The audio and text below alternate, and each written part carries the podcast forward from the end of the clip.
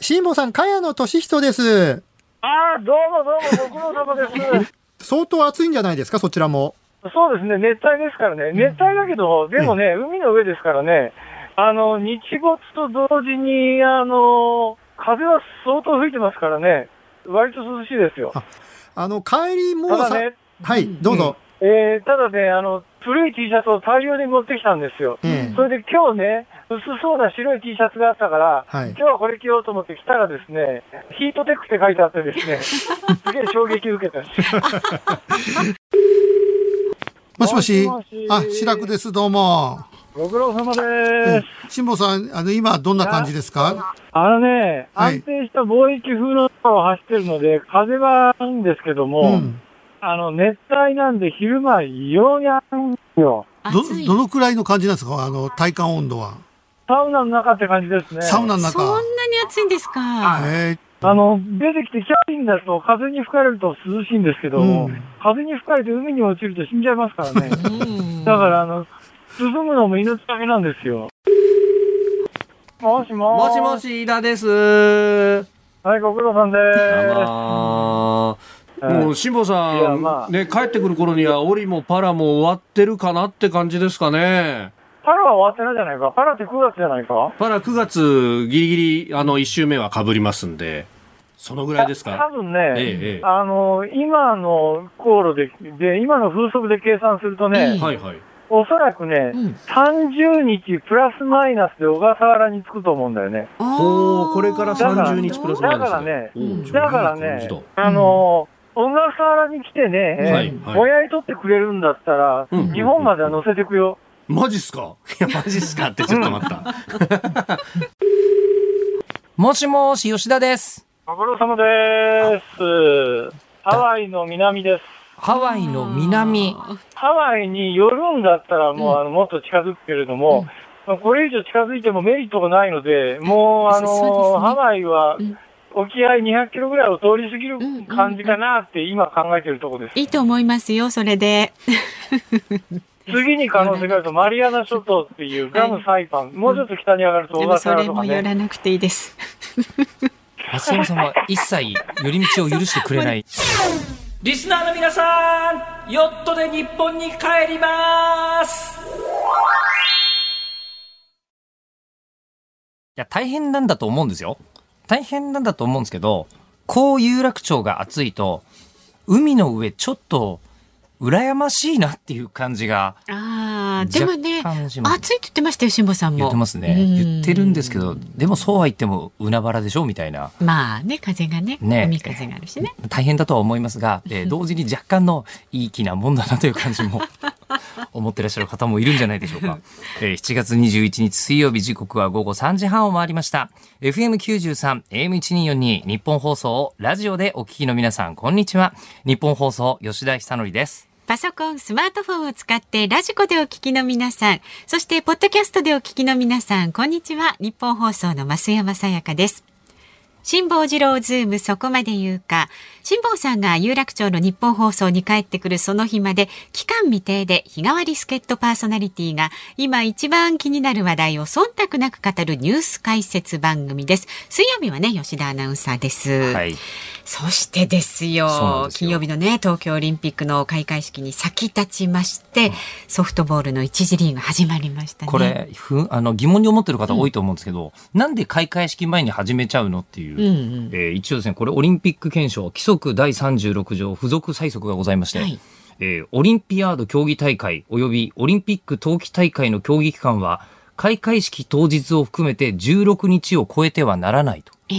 いう規定があって、サッカーだったりとか野球みたいな、ある程度こう試合の間隔取らなきゃいけないタイプのスポーツっていうのは、えー先に始めないとああもう入りきらなくなっちゃう。そうなんですよ、うん。後ろに伸ばすんじゃなくて、うん。終わりに合わせてこの日からやってるというなるほどなるほど。のがありまして始まりましたねと、うん。はい、いうやつでございます。はい、もうはい。見事にね、あの日本対オーストラリア戦今朝福島県営東球場で行われましたけれどもね、よかったですね、8対1で勝利。そうですね。しかもコールドゲームで勝つということでそう試よ。合が多くて今回確か投手が3人ぐらいしか登録してないんですよね。女子ソフおトー。そうすると、イニング少なく終わらせるのはかなり有利なはず、なのですが。さあ、日本放送ズームそこまで言うか。まずは今日の株と為替からお伝えしていきます。今日の東京株式市場日経平均株価、6営業日ぶりに反発しました。昨日と比べまして、159円84銭高い、27,548円ちょうどで取引を終えました。急落していたアメリカダウ平均株価が昨日反発し日経平均も昨日まで5日続落していたため買い戻しが入って上げ幅は一時400円を超えました。為替相場は現在1ドル109円90銭付近で取引されています。昨日のこの時間と比べると40銭ほど円安になっています。さあ、ズームそこまで言うか。この後は昨日から今日のニュースを振り返るズームフラッシュ。4時台にはロシアがご専門です。筑波大学の中村逸郎教授にロシアのオリンピック事情について伺っていきます。5時のオープニングは生存確認テレフォン5時の辛坊です。今日もね、元気な声が聞けるといいですよね。で、5時台には人に話したくなるオリンピック雑学本、うっかりオリンピックの著者、小崎優さんをお招きいたします。で、今週はね、ちょっぴり延長でこのズームをお送りしていますので、5時40分までの放送になります。どんどんご意見お寄せください。メールは、zoom、zoom、1242.com 番組を聞いての感想はツイッターでもつぶやいてください。ハッシュタグ漢字で辛坊治郎、カタカナでズーム、ハッシュタグ、辛坊治郎ズームでつぶやいてください。辛坊さんへの質問ですとか、辛坊さんに伝えたい日本で起きているニュース、こんなことを伝えたいというのありましたら、ぜひ添えて送ってください。こちら、門根要請雪風さんですね。いやいや、コロナだけじゃなくて、日々世界は流動的なんだから、愚痴ってないで取材しなさいよっておっしゃっていただいてるんですが、あの、むしろですね、流動的なので、とても楽しみにしています。何が起きるかわからないところにオフィシャルに飛び込めるこの感じ。うん、来週僕どこからこのズームやらせていただくかわかわかんないですか、ね、まだ見て本当にわかんないですよ。まだ決まってないです。うん、はい。ということで、この後はズームフラッシュからです。ニッポン放送がお送りしています。ズームそこまで言うか。辛坊治郎さんが有楽町のニッポン放送に帰ってくるその日まで期間未定で、毎週水曜日は私吉田尚記と増山アナウンサー2人でお送りしています。では、昨日から今日にかけてのニュースを紹介するズームフラッシュです。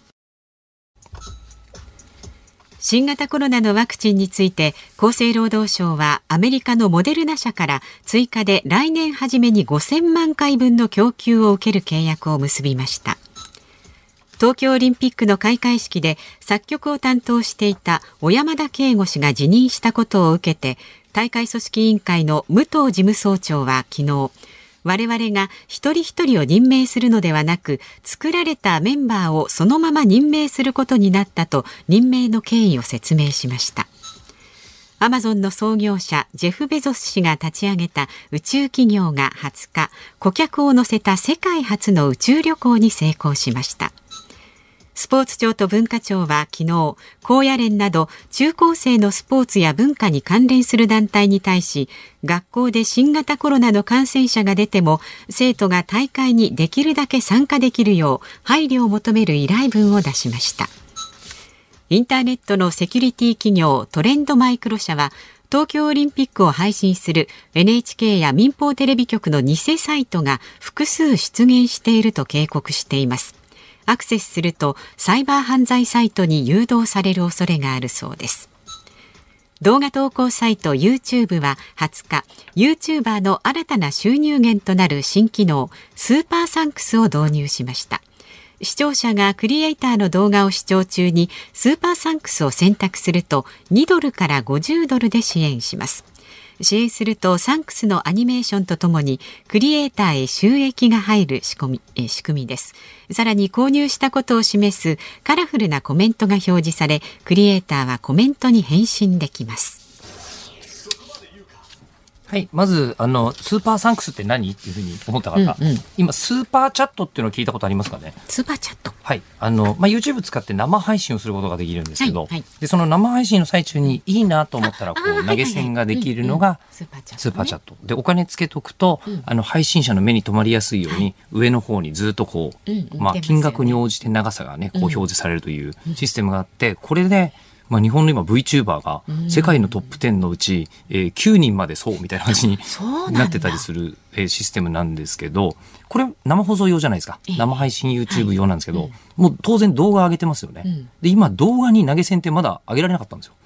ええ。でそれをやるためにスーパーサンクスっていうのを作りましたっていうのがこのニュースですね。生じゃなくてもはい。できるってことなんだ。まあ、価値のある動画だなと思ったものに対してこう支援しますっていうのをまあユーザー側がすることができるとか、面白い、まあ、番組ね、今動画って言わずに昔だったら絶対番組って言ってたんだと思うんですけど、好きな番組って多分あったと思うんですよね、うんうんそこにお金をくれたらそれで生活できる人たちがまた現れるかもしれないというやつでございます。だからインターネットでいろんなものを見るのが当たり前になって今回の、えー東京オリンピック、はい。あの他と違う特徴があるとするとほとんどネットで見る人っていうのももういるんじゃないかなという。多分4年前だとまだそこまで行ってないんですよね、ええええ。見られるには見られたけどぐらいだと。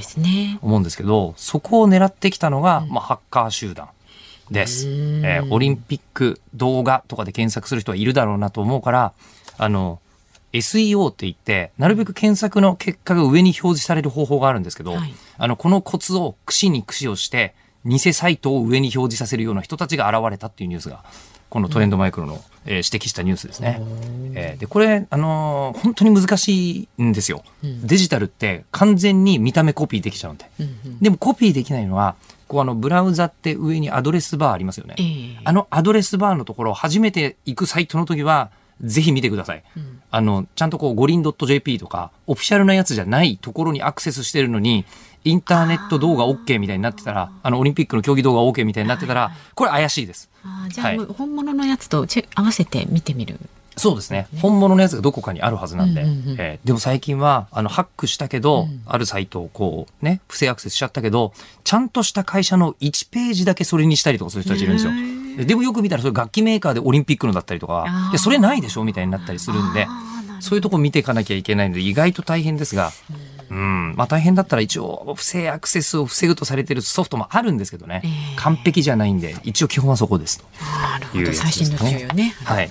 払って。いただきたくて、でこういったニュースの中で、えー今日僕が一番面白いなと思ったのが、はい。ベゾス氏のロケット打ち上げ成功。これね。はいこれね、えー面白い話が2つあって、ええ。まず1つが一緒に乗った人誰よってあ、はいはいはい。えー弟のマーク・ベゾス氏、うん。これわかります。で一石、えーオークションうん。が起きてるんですけど、はい。このオークションっていうのが、なんかね、オランダの投資会社の創業者の息子が物理学を学んでるからっていうんで、えーなんか一説には一回30億で落札したりがキャンセルしたんでこの人になったってことなんですけど、えーその息子が乗ってて、これが18歳、はい。えー史上最、ね、低年齢で宇宙に行った人になりました。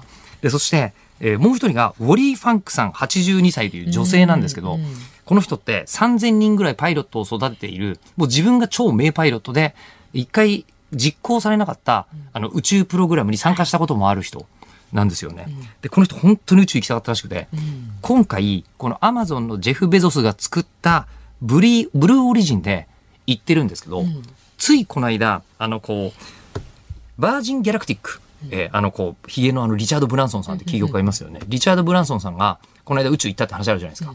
宇宙行ったっていうやつって、もう来年から、あの、一般の宇宙旅行、大体3000万円ぐらいで行けますよっていうチケット、600人にもう売ってるんですけど、はいそのうちの1枚、えーこの、あの、ファンクさん持ってるんだあ。、そうなんですか。本当に宇宙行きたかったんですよ、この人ね。ねえ、でも82歳でこの念願かなってよかったじゃないですか。かなってよかったなって言うんですけど、ちなみにこれでもう今2企業出てきましたよね。はい今民間宇宙会社、バージン・ギャラクティック。この間言ったこのイギリスのね、えー企業家のブランソンさんが作ったやつで、で、今回、そのジェフ・ベゾスが作った、こう、ブルーオリジンが行っている。で、あともう一つ、あの、こう、テスラとかのイーロン・マスクがはい、スペース X っていうのを作って、この3つが民間宇宙旅行をやるぞって言ってるんですけど、これ観光のためだけじゃないんですよ。うんええ、実は宇宙を経由すると、東京とシンガポールとか25分で行けるんですよ。え、宇宙経由した方が早いんですか？はい。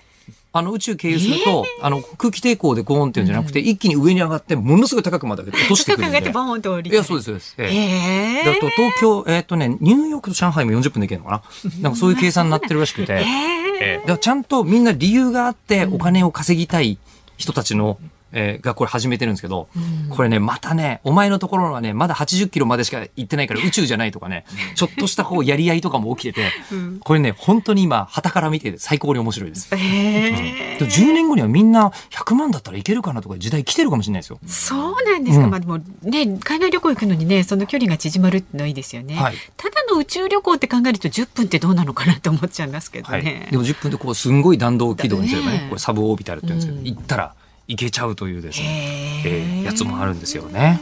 以上ズームフラッシュでした。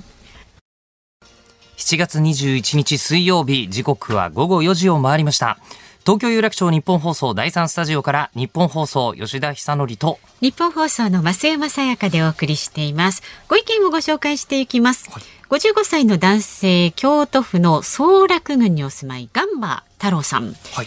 吉田アナウンサーのオキュラスクエスト2推しに背中を押されてこの数日間思案しておりましたところ、はい。昨晩食夕食中に妻が突然「オキュラスクエスト2買っちゃった。吉田アナウンサーに背中を押されたわ」とのこと。え？買っちゃったんだって奥様が。うんそう。はい。私以上に背中を押されたようです、はい。こんな身近なところに吉田アナの影響力が妻もポッドキャストで聞いており吉田アナウンサーの勧めで欲しくなったようです。私と違いめったに余計な買い物を買わない妻がびっくりです。私も欲しかったんで喜んでます。まあこのオキュラスクエスト2というのはねはい。VR でね。はい。あの、なんとなくですね、増山さん。そそううです。いわゆる、こう、あの、ゴーグルで、うんえー、360度、はい。もうコンピューターの作り出した世界に入ることができるというやつなんですけど、うんこれご夫婦で欲しいと思ってて1台買ったら、今確かに3人まで登録できるんですよね。えー。なので、共用してもらって問題ないので、うん。あの、で、そのうち2人で同時に仮想世界に入りたくなったらもう1台買うと、えご家庭内で別々に入ることもね同じ世界に入ることもできますし、お互いに俺は釣りがしたい、俺はゴルフがしたいって別のゲームやったりすることもできますからね。私もねついお店でね、はい。お。売ってるのを見てね、ええ。おってちょっと歩みを止めて、はい。見ようかなと思ってちょっと急いでたんであれだったんですけど、ええ。ああこれかーっていや実は他にもツイッターのいわゆるダイレクトメッセージというやつで、うんうんあの61歳の母が買いましたっていうご連絡いただいたりとか。ねそうですか、ええ。でもねここにもね大分県のゆきえさんも、はい。こちらはね主人が買ってきましたと。で毎週このね吉田アナの日は勉強の精神で興味深く聞かせてもらっていますと知らない世界を知れてね、はい。で今充電をしているところだそうです、はいはいはい。でこの4連休には VR の世界を初体験したいと思っています。確かに今もう外暑くて出たくないよ。そしてあんまり出るのも推奨されてないよっていう意味ではそれで大海原に行ったりとかできますからね。そうですよね。ちなみに宇宙までカメラを飛ばしてみた360度映像とかもありますよ探すと、ええー。え宇宙まで自分がカメラになったつもりで行く見たこともできます。はい。いろんな体験ありますんではいポッキーさんという64歳のタクシードライバーの方は、えっとね、ご自分では買ってるんですね。それで大変気に入ったので、もう一個購入して、89歳の母にプレゼントしようと考えていますなんていうご意見も。そうなんですよ実は直感的にその世界で手を動かせば手が動くからゲームのコントローラーとかよりもやりやすいという人もいるんです確かにええだいぶ貢献してますね。そうですね ええもう本当に純粋に好きで言ってるだけなんですけどねこれね。はい、ということでなんかお問い合わせありましたら答えられる範囲でこちらも答えたいと思います。てくれるそうです。はいえーメールは zoom アットマーク一二四二ドットコム。ツイッターはハッシュタグ辛坊治郎ズームでつぶやいてください。辛坊さんへの質問ですとか辛坊さんに伝えたい日本で起きているニュースなんかもお待ちしております。さあこの後はロシアがご専門の筑波大学の中村逸郎教授にロシアのオリンピック事情について伺います。初めてお会いするんですけどすごく楽しみです。日本放送ズームそこまで言うかこの時間お送りするニュースはこちらですロシア選手団が個人資格で東京オリンピック出場へ。東京オリンピックについてロシアは組織的なドーピング問題で国としての参加が認められず潔白が証明された選手のみのみが個人資格で出場します。ロシアオリンピック委員会の発表によりますと35種目以上の競技に335人が出場予定でロシアのプーチン大統領は先月30日モスクワの大統領府で出場選手らを激励しました。さあこの時間はロシアのオリンピック事情につきましてロシアがご専門筑波大学の中村逸郎教授に伺います。どうぞよろしくお願いします、こんにちは。こんにちは。今日の恐ろしやは本当に怖いですよ。待。ってください、待ってください。これ、黒助さんという方が今、一郎、一郎みたいなこと言ってて、ツイッターでもうすでにファンがついている。それはやばいね。初めてお会いしますけど、確かに、あの、こう、大学教授っていうオーラを黙ってらっしゃると発してるんですけど、喋り出した途端に、なんていうんですかね、僕、寄せの空気を感じるんですよね、僕。私は漫談家ですから。ロシア漫談家。でももうロシアのご専門に研究していて、あの、人に伝えなければもったいないエピソードいっぱいお持ちですから、放送お越しいただいてるんですもんね。いやいや、そんなことないですよ。すか？本当はあんまり喋りたくない。まあそうなんですか。うん、そっと自分の中ではいね、楽しみたい。と思ってるんですけども、なんかこの番組に来ると、ペラペラペラペラ喋ってしまう。もうこの番組に来ると、得るものよりも失うことの方が多い。すみません本当は来たくない。すいません、そんなところわざわざお越しいただいちゃいまして。そうなんです。もうみんな結構忘れてると思うんですけど、あの、去年の前半ですよね。あの、ロシアのドーピング問題が大きくこう報じられて、国としての出場はできないよとなりまして、いわゆるこう ROC という個人の資格で参加することになったって言って、あの、どうなんでしょう？ロシアの人たちは今オリンピックに対して興味とかあるんですか？いや、ものすごい盛り上がってますよ。え、そうなんですか？すごい。あ、そうなんですか？だってあのモスクワのショッピングセンター大きなあるんですけども、はい。その中に今回の東京オリンピックのための特設のショッピングセンターみたいなのができて、そこでスポーツウェアがいろんなのが売られてて、しかもロシアテイストと日本テイストを混ぜたようなものもあって、一番の人気は、なんと胸に東京って日本語で書いてあるはいスポーツウェアがすごい人気なんですって。そうなんですね。そう。それで私の友人も昨日、あの、話したんですけど、ズームで、え、東京あんまり盛り上がってないの？とかって心配になっちゃって、モスクワはもう全開だよって。へえ。え、じゃあそんなに関心が高いんだったら、こう選手がこんなにドーピングで出られなくなっちゃったとか、これロシアで大問題だったんじゃないですか？そう。だけども、今年、今回の東京オリンピック、335人が今、あの、はい。ほあの、ご紹介ありましたけども、はい。2016年のリオの時に比べて50人増えてるんですよ。え、増えてるんですか増えてるんでですよ。あら。あなんでなんで標で、準記録今回335人が、はい。しかも五輪機で入場してくるんですね。はい。オリンピック委員会のね、のフラッグで。はい、出てくるわけですね。はい。で、金メダルを取ったら、後ろにずっとあ上がっていくわけですね、オリンピ。ックのね、こうあの、はいそして、チャイコフスキーのピアノ競争曲の一番がかかるんですよ。そう国家じゃないんですよね、ロシア国そう、家じゃ個人資。格だから。うん。そうするとね、どうも2016年のリオ、今度東京オリンピック、そして来年のお冬に、まあ来年というか、あの、来年、ね今度ですね。北京がありますねでええ、あれですよね、北京の、はいあ東京オリンピック、はい。そうするとなんか私たちの中で五輪機イコールロシアっていうイメージがね、出来上がってしまうんじゃないかっていう。はあ。だから、今、なんでロシアで盛り上がってるかっていうと、はい。五輪機でみんなが出場するから、もう国としてではなくて、あの五輪機をロシアの色で染めてやろうと。むしろ、確かに脳内が、あの、そこそこの数きっと見るはずですもんね。335人もいたら。そしたら、ああ、ロシアはこんな国旗になっちゃったのかみたいな人もいるかもしれないぐらのそうないんです。よ。しかも選手団のはい今回入場してくるユニフォームですけども、はいはいロシアの国旗の色、白と赤と青のユニフォームで入ってくるんですよ。はい。そうすると、いますますオリンピックオフィシャルの人たちな感じすら、ちょっと出てきますよね。そう。ですから今回あのプーチン大統領、はい。選手たちとルカ30日にはいはい。激励会があった時に、あはい。プーチン大統領なんて言ったかっていうと、メダル取ってこいって。むしろ国を背負ってないって言われているのに、そう国家元首が、そううん取ってこいと。取ってこいと。一言で言えば、オリンピックを乗っ取ってこいって感じですよね。そこ、あの、すみません、後半の漢字は、あの、解釈の問題ですよね。そう、私の解釈だけど、あのプーチン大統領の言い方からすればもうオリンピックはロシアのためのものだと。ロシア国家のためっていう、そういう小さな次元の話ではもうないぞと。あ。ドーピングであれだけ指摘されて、はい。それでへこむんではなくて、はい。そそれを逆手にとって、ね、ロシアがオリンピックを政治利用してやろうというね、あ。魂胆がね、見えてきてるんですよ。いや今まで一番政治利用しちゃいけないと言われてきたこの大会をそうやって逆手にドーピング問題を逆手に取ってきたそう。すごいですね。すごい。じゃあそれだけあのこうやっぱり選手たちも、まあ、そのまずモチベーションもあるじゃないですか。プーチンに言われたぞっていうモチベーションもあるしあとあの、まあ、例えば日本だったら金メダリストはもう本当に CM とかバンバン出たりとか、そこからタレント活動する方がいたりとかされるわけですけどロシアのオリンピック選手が例えばじゃあ金メダルとか取るとその後どうなるんですか？すごいですよ。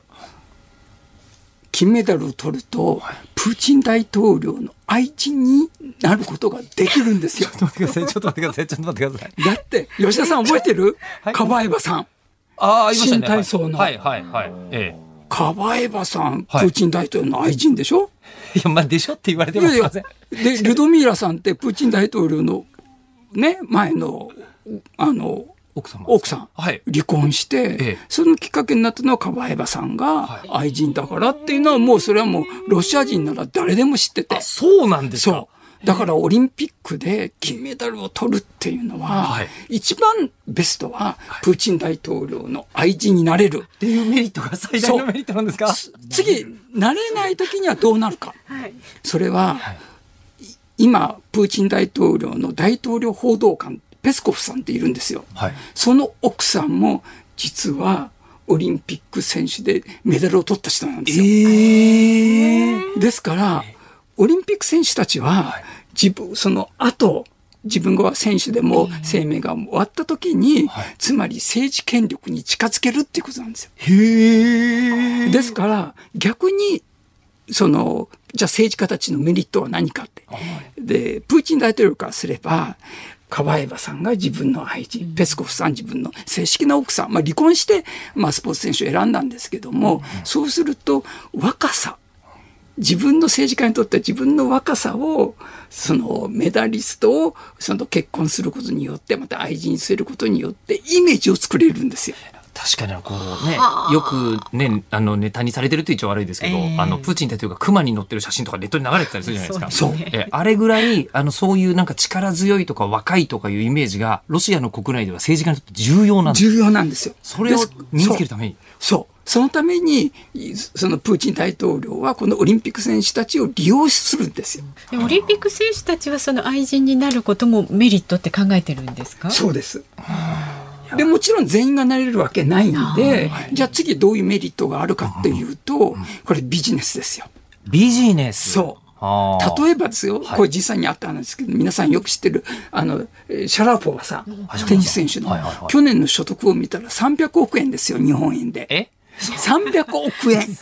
あの、アメリカのフォーブスっていう、はい。あの、雑誌にもはい、ちゃんとその報道が出てて、えで、彼女は何してるかっていうと、自分の名前で化粧品を売る、お菓子を売る、あと広告に出る、うんっていうことで、300億円の収入があるんですよ。で、オリンピックで例えば重量挙げの選手とか、そういうのはこういうビジネスができるんです。なぜビジネスができるかっていうと、メダルを取ると、そのロシアだといろんなビジネスをするときに、いろんなその優遇措置を受けることができるんですよ。え、そんなことしちゃうんですか？そう。それ、ななぜかなぜそんなことができるかっていうと、はいえかつてそれロシアってのは社会主義ですよね、ソ連時代、はいですから、モスクワ国内の建物っていっぱいありますよね。いまだに国有財産なんですよ。あ、そうなんですか。はですから、その国有財産のその中にオフィスを構えたり、ショップを設けると時には、これ国の許可がいるわけですよ。はいはいはい。ですから、オリンピック選手としてメダルを取ると、そういった優遇措置を受けてビジネスできるんですよ。なんか日本のあのこう一般のアスリートよりも明らかに人生の分岐点にいるんですねロシアのアスリートたちは。そう。ですから彼らははい、単にオリンピックに臨むだけではなくてはい、自分のその後を生き抜くために、ロシア国内で生きていくために、まさに命がけでオリンピックに、えー参加するわけですよ。だから、あドーピングだってなぜそこまでやるのかと。あ、確かにそうですよね。自分の体が、ええドーピングがなぜいけないかっていうことは、もちろんオリンピックの規定、そういうことは絶対やっちゃいけないけれども、その選手個人個人の後の健康問題を考えたら、やっぱりやっちゃダメなんですよ。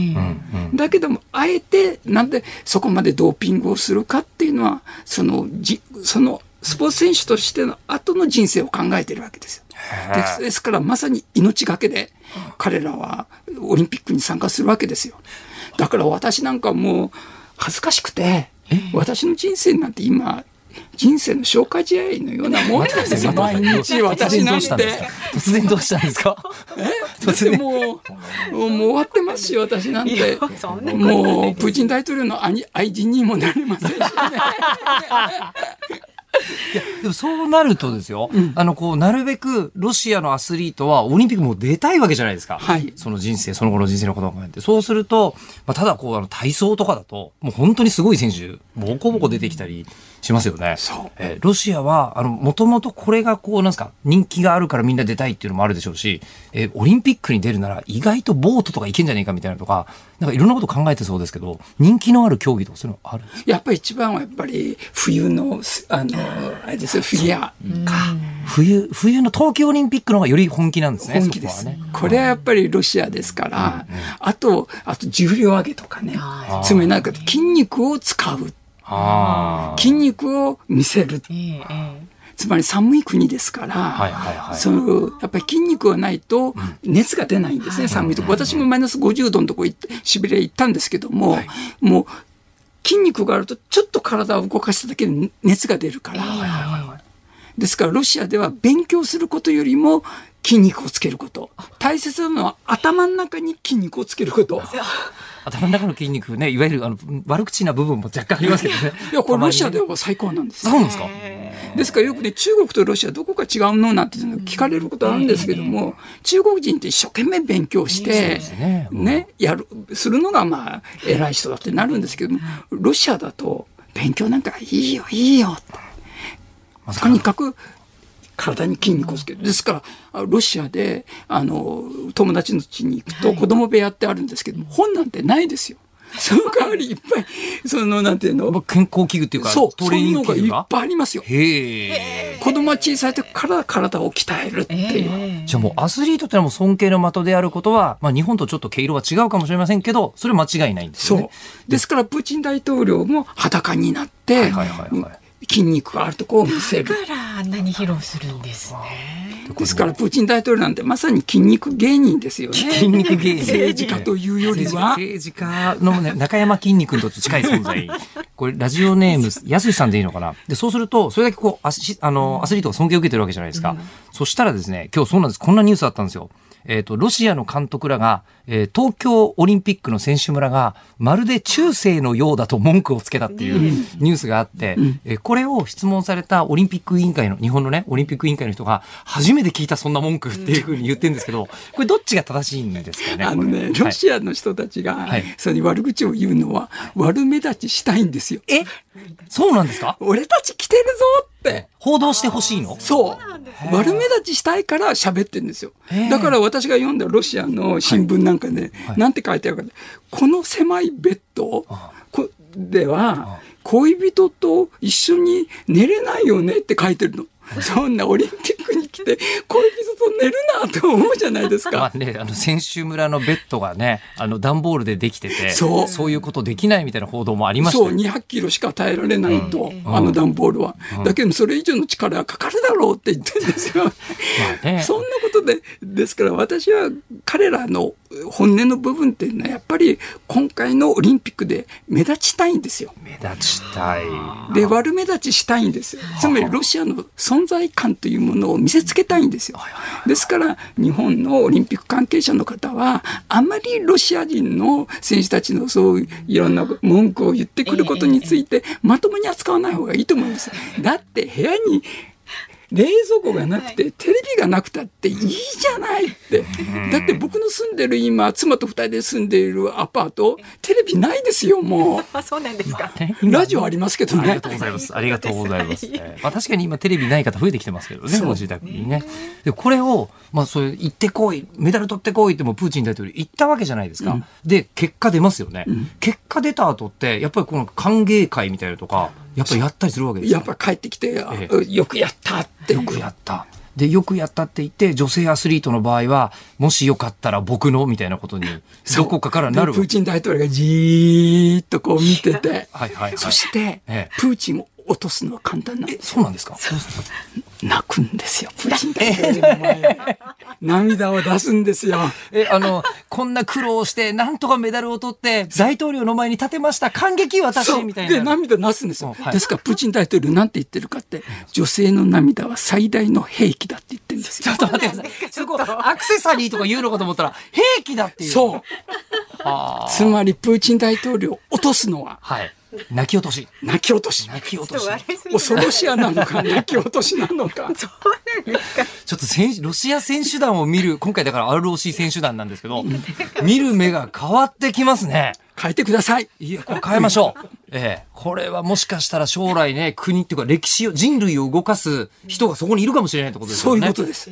ですから、たくさん友達を作ったらいいんですけど、まあコロナだからなかなか接触はね、できないのがう残念なんですけどもい、や、でもそういう意味でも日本にいい印象を持って帰ってもらいたいですよね。そうですね。あそこはいい国だったって思ってもらえないと、もしかしたら将来の国防に関わるかもしれない。うん、で、あんまりいい国だと思われると、また取っちゃおうかってロシア人の方かもしれないから、まあ今のままでいいんじゃないかな。うん。で冷蔵庫がない、テレビがない、こんな国でっていうぐらいで帰ってもらった方がいいかもしれない。変な色気を持ってね。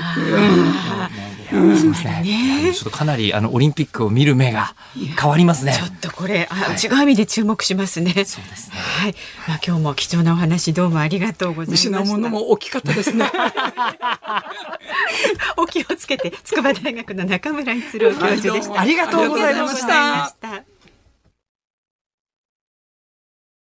7月21日水曜日、時刻は午後5時を回りました。日本放送、吉田久典です。日本放送の増山さやかです。日本放送、ズーム、そこまで言うか。辛坊治郎さんが有楽町の日本放送に帰ってくるその日まで期間未定で、毎週水曜日は私、吉田久典と増山アナウンサーでお送りしております。5時になりましたので、生存確認テレフォン5時の辛抱です。お送りします。電話かけますね。だいぶ近づいていらっしゃってますよね。そうですね。着実に着実に。あもう、六えっと、帰りの3分の2ぐらい来てるわけですよね。3分の2ぐらい。そう、ええそうですね。そうですね。ってことは、3分の1ぐらい。1か。あ、まだ3分の1ぐらい35%。ぐらいかね。そっか、でも6分の、3分の2ぐらい全部終わったってことですね、行き帰りだと。まあでも、ほら、えっ、と、大阪をね、出港して、丹野から出港しましたけども、あの日から数えると103日目なんですね。もうね。そう、読んでる。あもしもし。もしもし、辛坊さん、吉田です。はい、ご苦労様です。今週聞かせていただいてると、ずっと暑いっておっしゃってるんですけど、今はどんなもんですか？いやいや暑いはね、別にあの、知らない程度だからいいんですけどね、はい。今日は本当困ったのは、午後に全く風が落ちたんですよ。だから実は今日はね、曇ってたんで、はい。あんまり暑くなかったんです。あんまり暑くなかったんだけど、風がなくなっちゃうと、もう精度上げたり下ろしたり大変なんですよ。だから今日いつもほど暑くなかったんだけど、今日は風がなくてすごいバタバタしてですね、夜になってもこれ風なかったらえらいことだなと思ってたんですが、夜になったらちょっと今安定してるんで、うんなんとかこれ明日の昼まで持ってほしいなと、そんな感じです。あ今、夜の9時ぐらいですかね。辛坊さんのところはね。えっとね、そうですね、一応仙台時間は夜の9時に設定してありますうね。ん。あの、こう明日の昼まで持ってほしいっていうのは、これはなんでなんですか？あ何ですか、何ですか？あ、なんか昼までこの風が持ってほしいってさっきおっしゃってましたけど、え、昼間何してほしい？ごめん、聞こえなかった。お昼まで今吹いてる風が吹いてればいいなっていうことでしたよね。これはなんでなんですか？ああああそうそうそう、うん。夜にね、夜に風が落ちると、夜中にあの、セールを落としたりしなきゃいけないんですよ。風が落ちるとセールをほっとくわけいかないんです。ああのね、風が落ちると何が起きるかというと、はい。船がローリングするでしょ、うんでさらにローリングすると、風がない状況の中でも、ローリングするとセールに風がはらむんですけど、あローリングするから、要するに右から左から風がはらむと、バタンバタン言って、あ船全体がガクンガクン揺れるんです。だから、もうせ風が落ちると、とにかくすぐセール畳まなきゃいけないんだけど、夜中にそれやるの大変なんですよ、真っ暗の中で。どなるほどセールを下ろしたりするのが。だから、風が吹いてるのは構わないんだけど、風が落ちると本当困るんです。うーんいろいろ大変なんですねって当たり前ですけどね。大変ですよ、そうですよねやっぱりね。ヨットだからね、うんエンジンかけてスイッチオンってわけいかないですからね。ねだから、あの、風見ながら常にいろんなこと調整しなきゃいけないんで、うんそんなに簡単な話じゃないですよ。うん今日もね、えっ、と、リスナーの方から質問が届いてます。はい、どうぞ。神奈川県のみゆきちさんです。辛坊さんに質問です。船の中で、これがあったらいいのになぁと思う家電製品は何ですか？という。ごめん。これは何？これは？これがあったらいいなぁって思う家電製品。ああ、あのね、うんこの船ね、電子レンジついてるんですよ。えーで、発電機、発電機もついてるんで、うん。発電機さえ回せば電子レンジも使えるんですけど、発電機はあの燃料消費量が大きいので、めったら使えないんですね。うん。それで、えー電子レンジは実はあるんだけど、うん。使ったことがないんです。でなおかつ、電子レンジでで料理できるようなものを持ってきてないので、うん。だけど、もしかしたらあれだよね、あの、それとね、やっぱりあの、電気が無尽蔵に使えるんならエアコンあったらいいよね。あエアコン。ーエアコンこのふ、このふ、なんで発電機がついてるかっていうと、ええエアコンついてるんですよ。うんだから、燃料消費さえ気にしない、日本の近海走ってる分には、うんエアコンつけて、船内はエアコンで冷やせるんですが、なるほど。急にその燃料使えないですからええね。だから、エアコンもあるし、エアコンもあるし、電子レンジもあるし、全部設備は整ってるんだけど、残念ながら、太平洋横断中には使えないんですよ。ああ、そういうことなんですか。ハワイの南数百キロじゃちょっと無理ですよね。まあそうですね。せっかく今日ラジオリビングでいいエアコン売ってるんですけど。あのね、ハンディのね、充電式の掃除機がすごい、すごい便利で、これあのー結構ね、時間があると部屋の中ね、這い、這いつくばって掃除してるんで、うん実はあの、えっと、太平洋横断中の船ってなんか男臭い匂いがして臭くて大変だみたいな話がよくあるんですけど、はいはいむっちゃ綺麗ですよ、僕の船。へえ。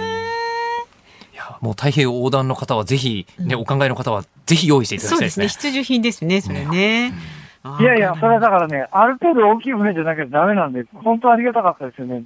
あの、やっぱもっと小さい船で横断してる人の苦労話を聞くとね、あ、全然違うわ、ってしますね。うん。本当に。なんかあの、私が太平洋横断してるというよりも、あの、太平洋横断してる船に、うんえっと、付き添ってるって感じですよね。まあなんか ロマンチックなことをカオリン5でしたっけ？にね寄り添いながら後悔ですね。はいですね。もう、もうでも大変ですよ。も風がなくて、風がなくて大騒動ですよ、本当に。はあじゃあ大変なんだもん。風が吹くように今後のお天気をお伝えいたしますねありがと。うございます。あ、お願いします。はい昨日暖かかったじゃん。そうですね。あそうですね。まああくまでも予報なんですが、今日一時的に発生した風の弱いエリアも西へ進んで引き続き貿易風のど真ん中にいらっしゃるということで、少なくとも今後あそう3日間は風向、風速、天候とも変わらず平均17ノット前後、最大22ノット前後。ん？それぐらいあるあそうです。はい、はい、気をつけはて引き続き。ありがとうございます。はいありがとうございましたははいやっぱりね、先ほどあの、一番初めに、えーあの、この暑いさなかに、ヨット気持ちよさそうだなって言ったのは誤解でしたね。ですね。ちょっとね。失礼しましたはい そうでした。さあ、えー明日のこの時間も生存確認テレフォン5時の辛坊ですお送りします。ニッポン放送ズームそこまで言うか。この時間特集するニュースはこちらです。ポーランドの競泳選手6人が管理ミスで帰国。東京オリンピックに出場するため来日していたポーランドの競泳選手6人がポーランドの水泳連盟の管理ミスにより開幕前に帰国していたことが分かりました連盟が選手を多く派遣しすぎていたことが原因で今月18日にポーランドに戻った選手たちは法的措置の構えを見せており連盟責任者の辞任を求めています。さあ今日はゲストの方をお迎えしております。集英社未来文庫の嘘でしょうっかりオリンピックの著者、えー、自動書ライターの小崎優さんです。よろしくお願いいたします。よろしくお願いいたします。小崎です。なんかいろんなこうあのオリンピック関係者の方いらっしゃるんですけど、その中でなんて言うんでしょうね、一番自由業の方だなっていう感じがする。あの最近シャツに帽子で金髪でおひげの方が。えお越しになっていらっしゃるんですけど、あの、はい、実はですね、僕、はい、オリンピックのええ、日本放送のレポーターに選ばれてい。まして、で普段全然こうスポーツやってないんで、うんはい、あの勉強しなきゃと思って、え、あのオリンピック関係の本を本屋さんで見つけるたびに、まあだいぶ買って読んではいるんですけど、うんうん、その中でですね一番笑った本がこちらだったんですね。あありがとうございます。もう何の主義主張もないような。そうですね。政治とはあまり関係がないというか、うね。はい、こちらの黄色い表紙で、うん、えー、オレンジ色で鮮やかにうっかりって書かれてオリンピックと。なっているこのうっかりオリンピック、嘘でしょってついてますけど、うん、あのこちらを、まあ、自動書として小崎さんはお書きに、そうですね。もういつも書いてるのが自動書なので、はい。はい、それで書いてみましたね。はい。で、あの、まあ、実は僕もオリンピック取材させていただくと、うん、あれってもうやっぱり人のやることだから、はい、えあの、完璧に見えて、うん、意外に小さなトラブルとかミスとか、いっぱい起きてて、今日もこれポーランドの競泳選手来たけど帰ったっていう。そうですね。これもっかりですね。これもっかり。これ、小崎さん的にはこれを見て、はい、次にまた次のオリンピックの時にこの本作るぞったら、これもちょっとこう。そうですね。もう本当今回のオリンピック自体がとても、うっかりの連続なので、それはそうですね、はい。ちょっとネタは多いだろうなっていう。はい。ああ、いや、であの、まあ、本の中のページで、増山さんもお手元にありますが。もういろいろ見ましたけど、うん、こんなにうっかりあるんだって例えばこの1972年のミュンヘン大会の時に、はい、陸上のあの男子の 100m 走の選手が、ね、このポーランドとちょっと話似てるんですけれども、はい。はい、コーチがうっかりあのその大会のね時刻をあの彼に違う時間を伝えてしまって、うん、選手が出場できなかったっていうことがあったとかね。そうですね。なんかうっかりエピソードこんなにあるんだって。はい、自分たちが出場するのをテレビで見てたって。そうそうそうそう。はいえってそこでなったっていうね。うん、で僕が好きだったのが、はい、えっ、とこれ1900年の、えー、はい、パリ大会、はい、第2回パリ大会で、はい、えっ、ー、とあのたまたまいた子供がオリンピックに出たっていう話が。ボートですね。はい。あの、当時のボートなんか、えっ、と、先、ボートの行き先を指示する選手が乗るはずだったんだけど、えっ、と、なんかですね、あの、体重オーバーでその選手が出られなくなったと。うん、えー、代わりに、その辺にいた子供を出した、で、金メダルだったんですよね。うん、えー、これ、あの、で、しかもこの人、うん、誰だか分かってない。そうなんです。写真は残ってるみたいなんですけど、はい、結局誰だったのかは分からないっていう、それがもう多分オリンピックの史上最年少金メダリストですね。史上最年少金メダリストだけど年齢不詳。はい、年齢不詳、名前も不詳で、誰なのかは分からない。多分最年少のメダリストなんだろうけども。うん、そういうことですね。こういうのって1900年とかじゃないですか。うん、ものすごい昔に起きてるのかなと思ったら、前回のリオオリンピックでもこんなの起きてるんだって。これ好きだったのが、えっ、ー、と、円盤投げのドイツの選手が、うん、えっ、ー、と、あの、最有力候補だったんですね、優勝の。うんうん、で、えっ、ー、と、選手村で寝てて、そろそろ寝るかと思って、電気を消そうとした。うん、で電気を消すときに、あの、普通に手で消せばいいのに、あ、横着したんですよね。そうでしょうね。横着して、足で消そうとしたら、うん、その時にグキってやっちゃったんです。腰をやっちゃったんですね。もう一生悔やまれますよね。よねなんで足で電気消そうとしたんだろうかって。うん、残念ながらそれで優勝候補だったのに予選敗退してしまって、うん、えー、優勝したのが弟だったんですよ。弟。何それみたいな。今日、え、前回の？みたいな。古代のオリンピックならわかるよみたいな。話がいっぱい起きてるんですけど、うん、しかもなんか名前も間違えられたっていうねお兄さんが有力候補だったから。あ弟は、はい、弟は。ああそれちょっと腹を立てたっていう話がありますね。も日本昔話みたいな話ばっかり あのこれ、小崎さんがご自分で調べてて、うん。はい、これ好きだなっていうのもやっぱり終わりなんですか？まああれですねあのマラソンですかね。マラソン最初の方のマラソンで、はいえっ、と、迷子だらけのうっかりマラソンっていうのをやったんですけど、こう、住宅街を走るもんで、で、その、方向案内人とかもいなかったんですよ。だからみんな、あの、どこがゴールなのか、どこがコースなのかわからなくて、で、結局たど、ゴールできたのは7人しかいなかったっていう。これもうオリンピックっていう脱出ゲームですよね、もうね。そうですね。本当に。脱出できて優勝したのが、そう、それ、あの、僕、その、縦に横に1を書いてある豆知識すっごいいいなと思って読んでるんですけど、これ優勝した人はやっぱりフランスのパリ大会だから、えーあの、優勝したんですけど、結局優勝した人が、えーあの、配達員の人だったってい う。つまり、単に道に詳しかったんじゃないの？これ、みたいな。普段からね、あの、配達をしていたんで、いやあの、小崎さん、こういうのってええ、どうやって調べるんですか？これはもう本当こういうのがあったら歴史の本とかはい。読むんですね。で、読んだ時にこう、例えばまあ今のマラソンの話であれば、道に迷ってしまったっていう事実は書いてあるんですよ。はい。これ、児童書だから、子供の目線に立つとみんな迷子になってんじゃん、みたいな。で、そういうので、じゃあこれはちょっとうっかりした話だな、みたいな、使えるぞっていう感じでこう拾ってくるですね。じゃあもうオリンピック関係の文献を相当こう読み込んでえ、解釈が普通の研究者の人と違うう。そうですね。ちょっと斜めから見るような、はい。そういう感じで作っていきますね。子供に受けやすい何かってあるんですか、まあ子供が好きな言葉とか、はいああと、なんでしょうね。こうみんな、まあ道に迷ってしまう。さっきも言ったような、はいその、道に迷うイコール迷子って、大人が迷子になってたら面白いよねっていうああ。しかもそういう、ところからですね。オリンピック選手ってうん特に立派なものとされてますもんね。はい。で、でも立まあ真剣ですからね。真剣にやってき、気合が入っちゃってるので、こう、周りが見えなくなっちゃってるっていうこともあると思うんですよ。はいはいはいはいだから、ちょっとこう、うっかりなことをしがちになってしまうっていうのはあるかなと。確かにそうですね。なんかこう、頭ね、あの飛び込み台で打ったけど金メダル取った人とか。そうですね。そういうの出てきますし、えっ、と、あと、逆にこう、大人からすると、はいもうオリンピックって、そうさっきあの、こう、中村逸郎さんという方から聞いたんですけど、あの、ロシアの選手はオリンピックでメダルを取ると、その後の人生が大きく開ける。一生なんか食べていけるとかいう話も聞きますねあ。の、先ほどの説をそのまま伝えますと、プーチンの愛人になれるそうです。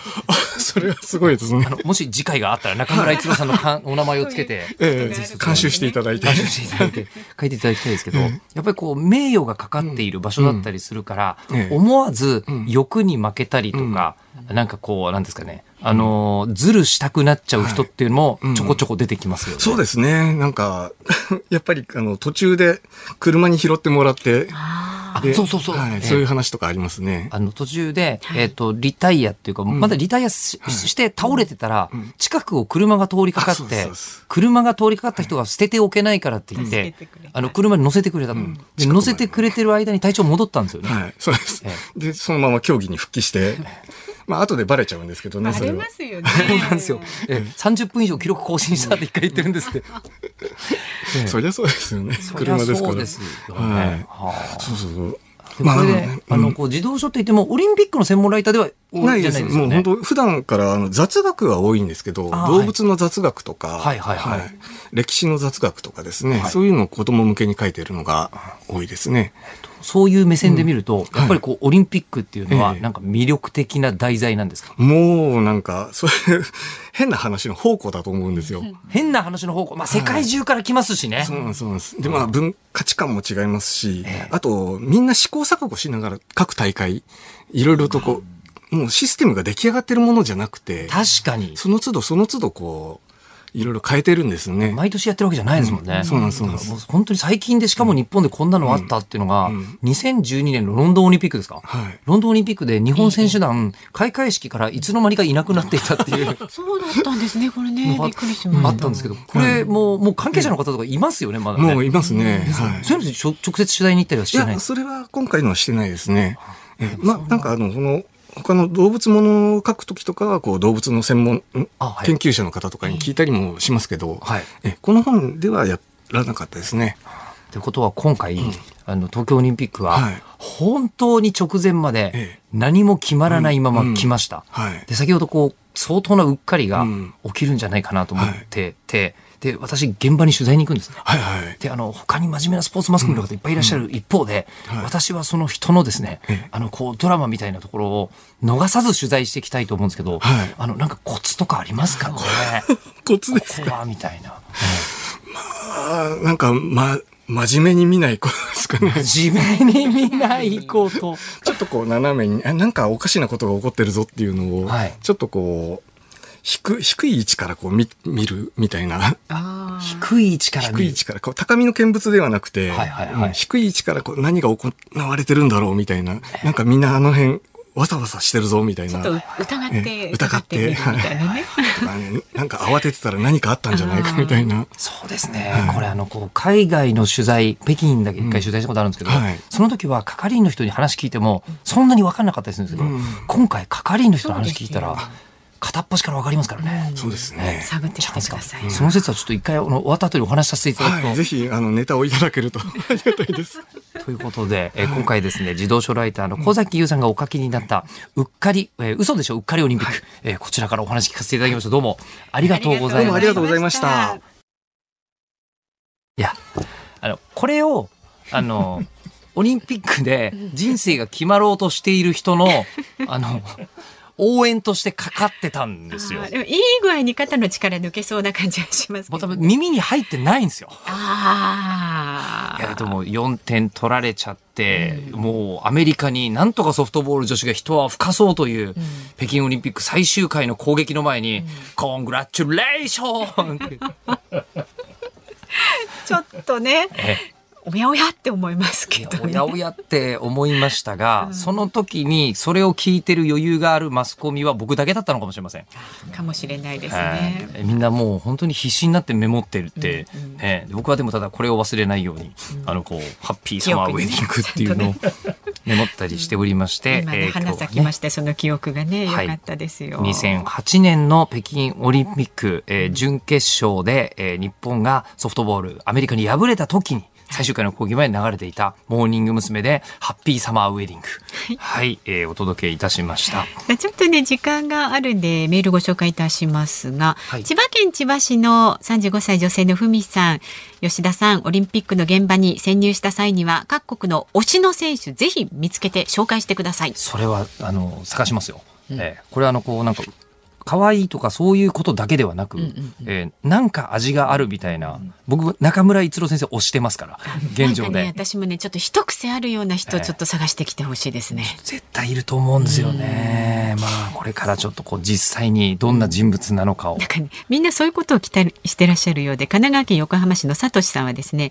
ヨッピーオリンピックのレポート頑張ってください。アイドル好きのヨッピーなら競技の結果だけでなく、運営の裏側もレポートしてくれると期待しています。そっちですよ。いやそうなんですよ攻めてください。そうなんですよ大泉君とはちょっと違う方向で。ね、大泉君とかもうね、事細かに野球の選手の情報とかものすごい入ってるそうそうそうねそうでそういう方が各局やっぱり多いんですよ、レポーターでいらっしゃってる方、えー私は叶わないこと間違いないのであの嘘でしょうっかりオリンピックとか、うんそっち系ですね。えーあの最近他にも残念なオリンピックとかそういう本ばっかり買ってるんですんで、えーあのでもただ今回はあの良くも悪くも歴史に残るオリンピックではあるんですよ。間違いなく。でその現場に行けるというのは楽しみって言っちゃっていいのか分からないですけど大変な方もいっぱいいらっしゃるんで、まあ、マスコミ人としてはちょっとやる気を非常にこう感じるモチベーション高く望める仕事だなと思うんですがその一方で言いたいのはえーあさって開幕です、はい。えーそこから3週間もうオリンピックのために全てスケジュール開けてありますがあさってどこにいるのかすらまだ僕は分かりません。頑張れー。本当にね、ついさっき選手のメダリストインタビューのルールが生放送中にメールで届いてました。頑張れー。ぐらいに、いや、何もわからないままに来週からオリンピック行頑張れー。来週のズームどうします？本当に。IBC ね。後で考えましょうインターナショナルブロードキャスティングセンターからやるとか、ね、いろいろあるんですけど、いろいろね方法はありますんで、はい。ちょっとね反映させてくださいねこの番組にもね、さあお聞きの日本放送この後5時40分からは東京オリンピックの注目情報こちらちゃんとお届けします。そうですね東京スポーツトゥデイはい。はいお送りします、そういう方もいらっしゃるんです、もちろん。で明日の朝6時からの飯田浩二の OK 工事アップコメンテーターは明治大学准教授で経済学者の飯田康之さん東京オリンピック競技スタートそれからエネルギー基本計画再生可能エネルギー割合10ポイント引き上げへという話題取り上げます。で、明日このズームは30分早く午後3時からのスタートになります。えー、木曜日ですから、飯田浩司アナウンサーですね。4時台のゲストは、航空旅行アナリストの鳥海高太郎さんお招きいたします。はい、そして4連休なんですよね。そうなんですよ。ね、で、なので明日ちょっとあの、いつもと違う番組が放送されまして、はい、午後1時からですね、私担当させていただく、フカボリックスっていうネットフリックスのアニメを取り上げる話があるので、オリンピック直前だけど、バイオハザードの話とかを監督に聞いてます。えー、で、そして日曜日の午後11時30分からは、オリンピックやってないんで、レギュラー番組のミューコミ VR は VR の世界から普通に生放送するというですね、いろいろやります。はい。ということで、ズームそこまで言うか。ここまでのお相手は、ニッポン放送吉田尚記と、ニッポン放送の増山さやかでした。では、オリンピック行ってきます。頑張って。ぜひね、ニッポン放送でね、チェックしてください。お願いいたします。